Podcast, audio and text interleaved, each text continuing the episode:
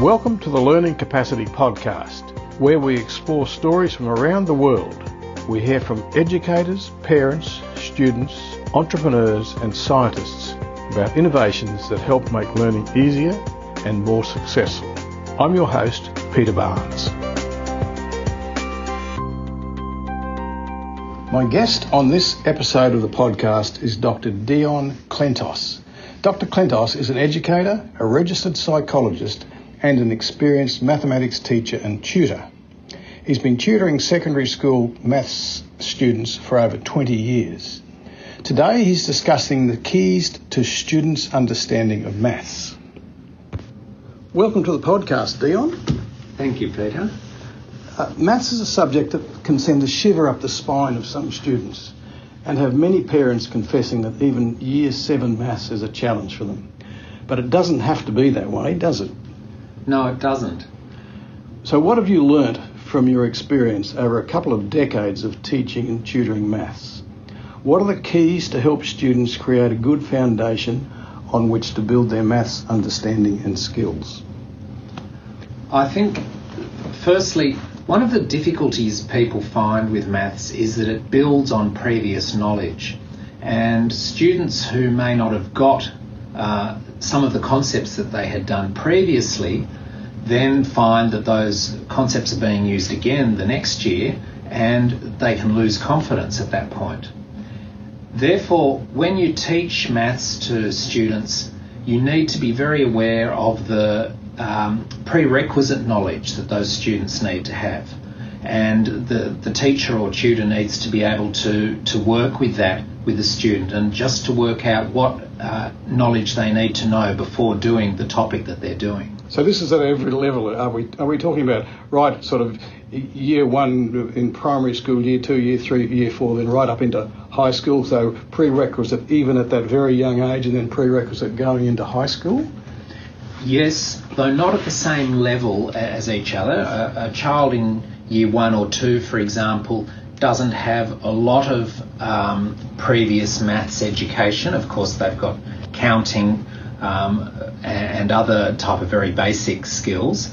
But uh, once they get to say year seven uh, and they've got all of primary school behind them, then uh, that's when it starts. Uh, when students start to get a little bit more anxious about maths, I have found. Yeah, okay. Even I've got some grandkids, um, some in one in um, um, year seven, another one in primary school, and another one just started primary school. And I know that um, even in primary school there can be some anxiety about maths. Yes. So is that is that because there isn't a prerequisite um, knowledge of things like numbers and sizes and distances? Is that is that part of it? Yes, I, think um, part of it. Uh, there's a few a few issues. One is. Uh, um, primary school teachers sometimes say that maths is their least favourite subject when you ask them. Um, uh, many, many people will probably say that. yes. Um, and uh, um, the uh, another issue is um, students, of course, uh, as we all do, compare themselves with each other. And uh, even if they've actually got a reasonably good understanding of maths, if they see uh, other children with what they consider to be a much better one in our competitive world, that can deflate them. And, and by the nature of maths, sometimes those differences increase over time uh, rather than decrease. So, if those differences increase, do you get students who are feeling kind of like they're defeated? This is just too hard. They won't even try because they've proven to themselves that they can't do it. Is yes. that is that? Do you see that? Yes, definitely, I see that. Yes, um, uh, usually the older uh, they are, um, the more that's the case. Uh, particularly if they've found uh, another subject or subjects that they're more interested in, sometimes they throw their hands up in the air and, and uh, give up, as as do the parents sometimes. So that's sort of like a like not having a growth mindset about maths. Like you know they believe they're no good at it, uh, they never will be. So what's the point of trying? Hmm? Yes, unfortunately, mm-hmm. some children fit into that mm-hmm. category, mm-hmm. and their parents may or may not be reinforcing that belief. well, often it is the case that the parents have had difficulty with maths as well. If at least one of the parents has done well, the, um, the child is more likely to have a positive concept about uh, what they can achieve in the subject. Right, and most kids, in, in your experience, can most kids become competent at maths? Uh, is there a percentage of kids who've got dyscalculia or whatever that condition mm. is, where they just can't do it? Is that what's what's your fix on all of that? Um, yes, there is a, a, small percentage of, of students who uh, find maths extremely difficult, and I've, I've taught students with the full range of abilities. Uh, from uh, students who got 100% in an HSC maths exam right down to those who, who struggle with pretty well every concept. But they are a pretty small minority, the students who are, who are there. And what I would say, even in those situations, is nearly every child can answer questions can, can answer questions that are more difficult than they thought they could answer. Mm-hmm. So that brings us back to the belief in their their own belief in their ability and and does it take us back to what you started with that the, you, they need prerequisites for each level? Yes, that they need the prerequisite, and they need uh, um, help with explaining the concepts very clearly. Some students, uh, a small uh, a small percentage, are able to just read through the maths books and uh, understand the work clearly, and uh, they don't need a lot of help but the majority of students really need clear explanations of how these concepts fit together. And even intelligent students require uh, the teacher or tutor to start at, at the basics. They, you can just go a little bit more quickly with them than uh, with, with other students. But I have found in my experience that, that all students really like you to start with the basics. So, Dion, I guess my understanding at this point is that you've clearly said prerequisite knowledge is a key to building the foundation for maths success. Are there others? Yes. Other keys? Yeah. What are they? Uh, the clarity of explanation by the teacher is very important. Uh, relating the the maths to real real life examples and the student's own experience is very important.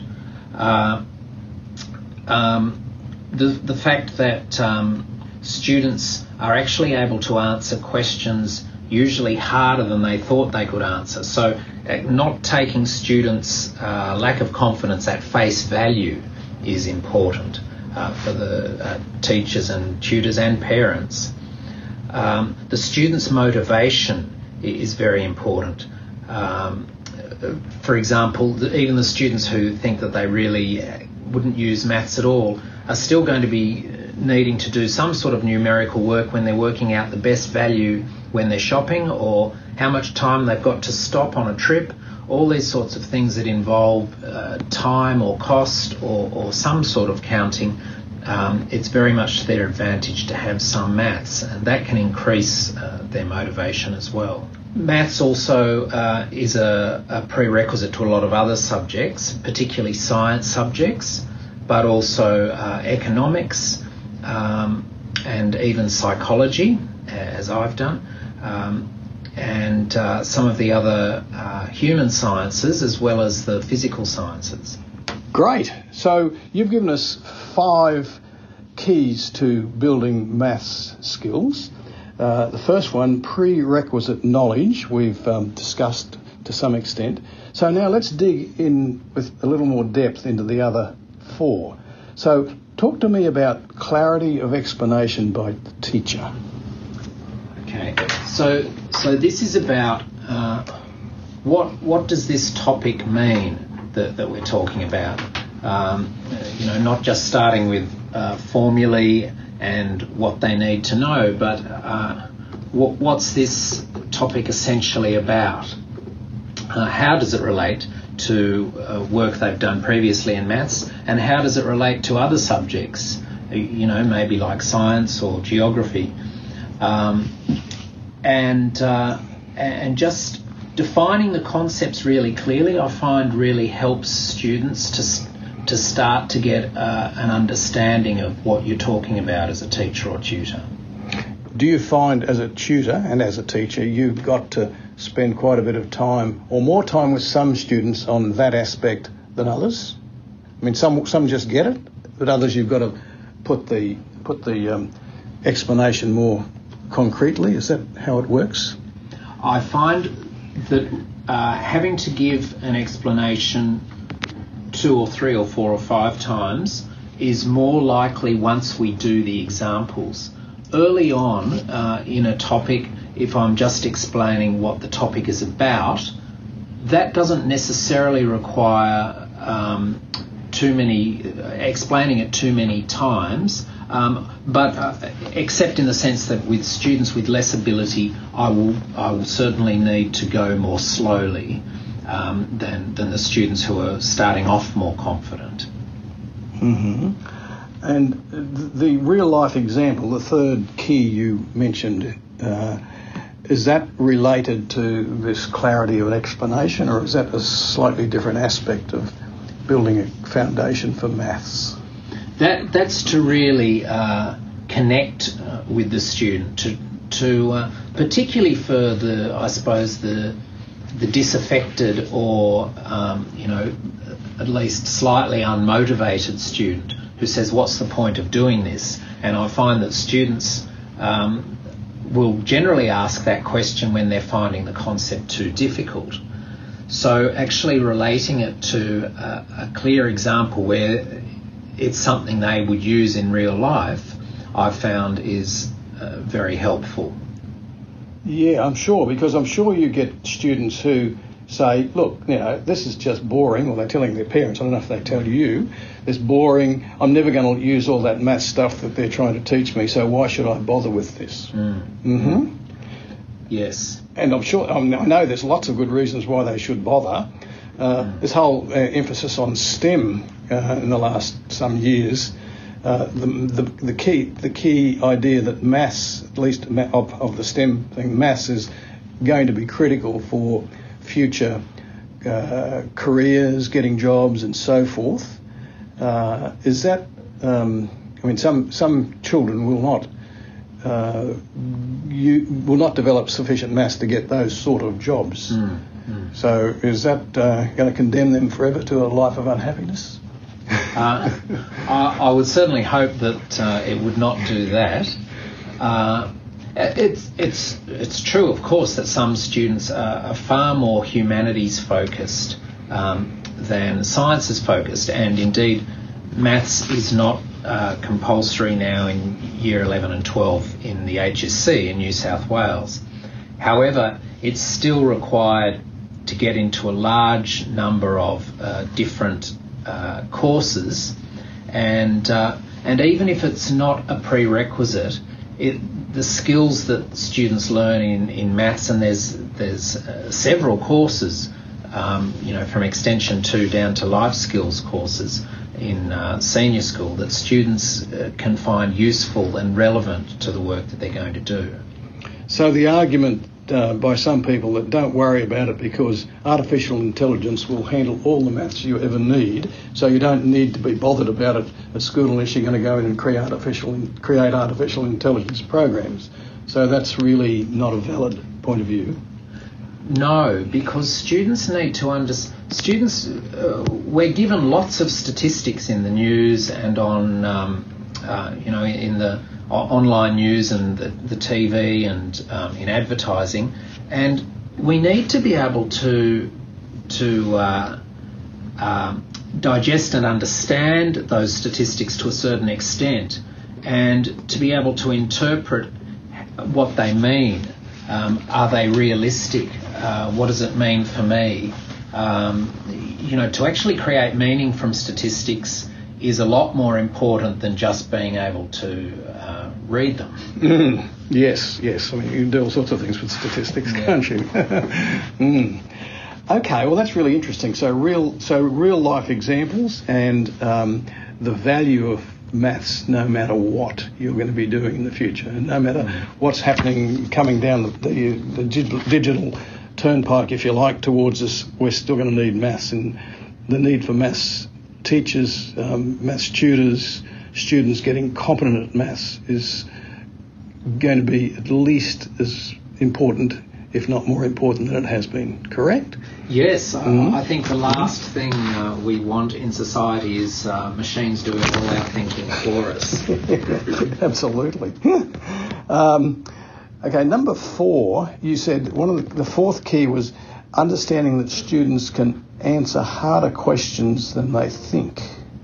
Talk to us about that. I found with, uh, I suppose, uh, nearly all the students that I have taught or tutored that as long as you start with the basics and they're, they're with you early on, you can start to increase the level of difficulty, for some only slightly, but still increase the level of difficulty of the types of problems that they do.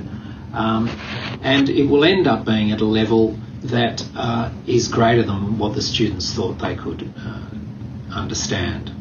And, well, that leads to, to your fourth key, student motivation. So I imagine if a student uh, succeeds in doing a maths um, problem or answering a maths question that they thought was difficult, that should um, motivate them, you would think. Mm? That's right, yeah? yes. Mm-hmm, mm-hmm. And this motivation ties back into this whole business about you know, their belief in their own ability and not getting defeated by, I, I'm, I'm not good at maths. And the answer is probably I'm not good at maths yet because I haven't been taught or haven't been tutored. Yes. Or I haven't learned enough of it. Is that a fair statement of that, the, the, the motivation key? Yes. Mm-hmm. I think uh, um, I would summarise the motivation as being uh, what what have I done and succeeded in? What can I do?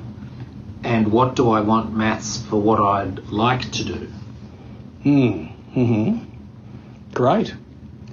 So you've been teaching and tutoring maths for a couple of decades. Mm, yes. And I imagine when you started, it was all face to face. A large for a large part of that mm. time, it's been face to face. It's been uh, so you, you leave aside teaching for a second, but in tutoring, you, you tutor one to one, or do you tutor one to a, to a, a, group, a small group, or how does that work?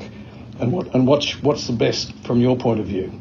Uh, generally, one to one. Of course, you can go at the the precise pace that the student wants and needs you to go. Um, in terms of um, the student's uh, resources or the parents' resources, I suppose, um, it may well be appropriate to have small groups, and I've taught um, and tutored, uh, done, done maths coaching in, in small groups as well.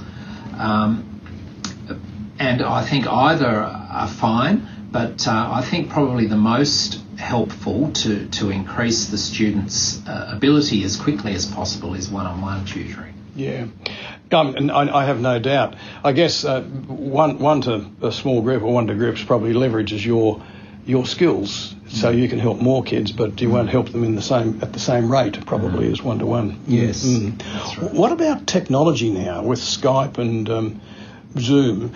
Are, are you able to do remote maths tutoring?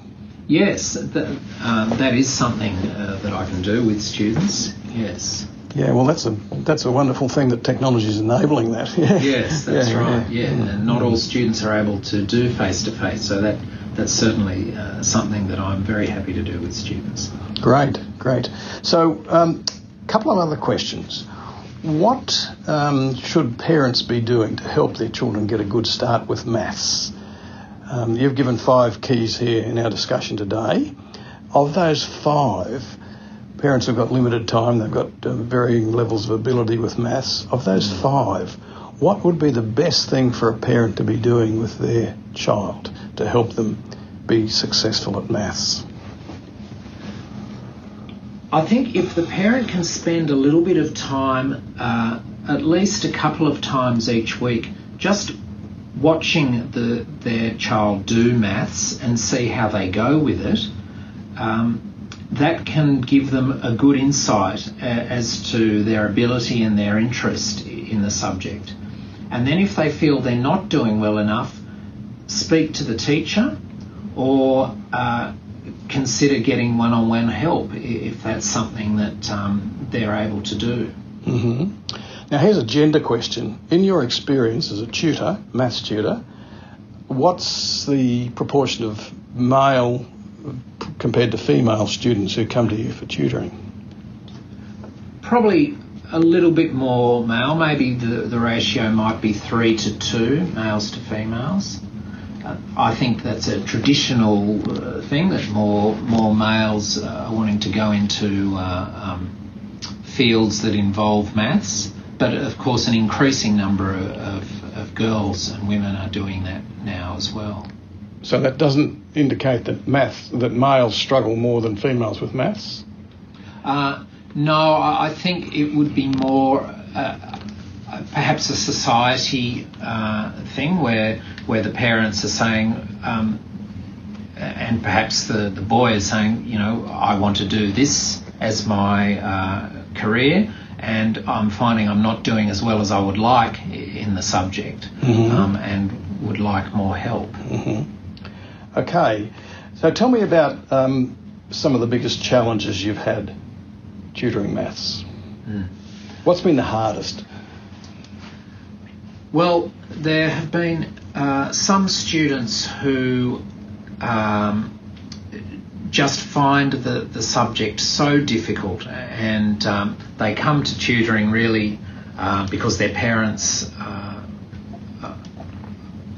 uh want them to come to tutoring or perhaps because they, the, the parents are a little bit um, like their, their children a bit exasperated that uh, things don't seem to be improving. Um, and and then uh, with some students they don't uh, because they lack so much confidence it, it's difficult to get them to uh, improve or, or, to continually engage that, but that's I found that that's rare though I, I found that the, the vast majority of students um, will stick at it if if you if you can um, if you can connect with them where they're at, at their ability, and um, start to help them there. How about the opposite question? Of all the students you've coached in maths over the years, is there any that stands out as the greatest success you've had? Well, yes. Um, one student had actually not done maths in year 11 and 12 and came to see me uh, at university because uh, he wanted to, he needed to do maths as part of his course. Um, I worked with him in in um, the um, doing the year 11 and 12 maths in a sort of accelerated format, and uh, he ended up getting the university medal. medal. So that's uh, the greatest success. That must have been so satisfying. Yes. Yeah, yeah, yeah. Yes. I, I, get the sense you really you like you enjoy maths and you really enjoy helping people, helping kids with maths. Yeah. Yes, yeah, that's yeah, right. Yeah, so you're based in Sydney, yes. um, but you you're able to do remote um, tutoring using technology. Yes. If someone wanted to, if one of our listeners wanted to get in touch with you, how best for them to do that?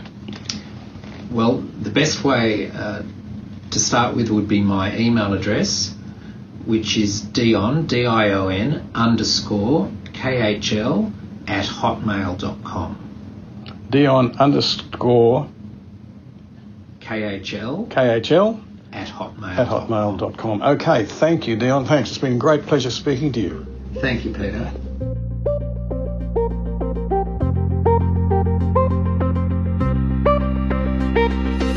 Thanks for listening to this episode of the Learning Capacity Podcast, brought to you by LearnFastHQ.com, delivering the world's best evidence based solutions for learning since 1999. Head over to our website to read a transcript of the podcast go to learnfasthq.com. That's L-E-A-R-N-F-A-S-T-H-Q.com and click on podcast in the menu at the top of the page. And don't forget to subscribe in your listening app so you don't miss hearing any of the interesting discussions about learning, teaching and education.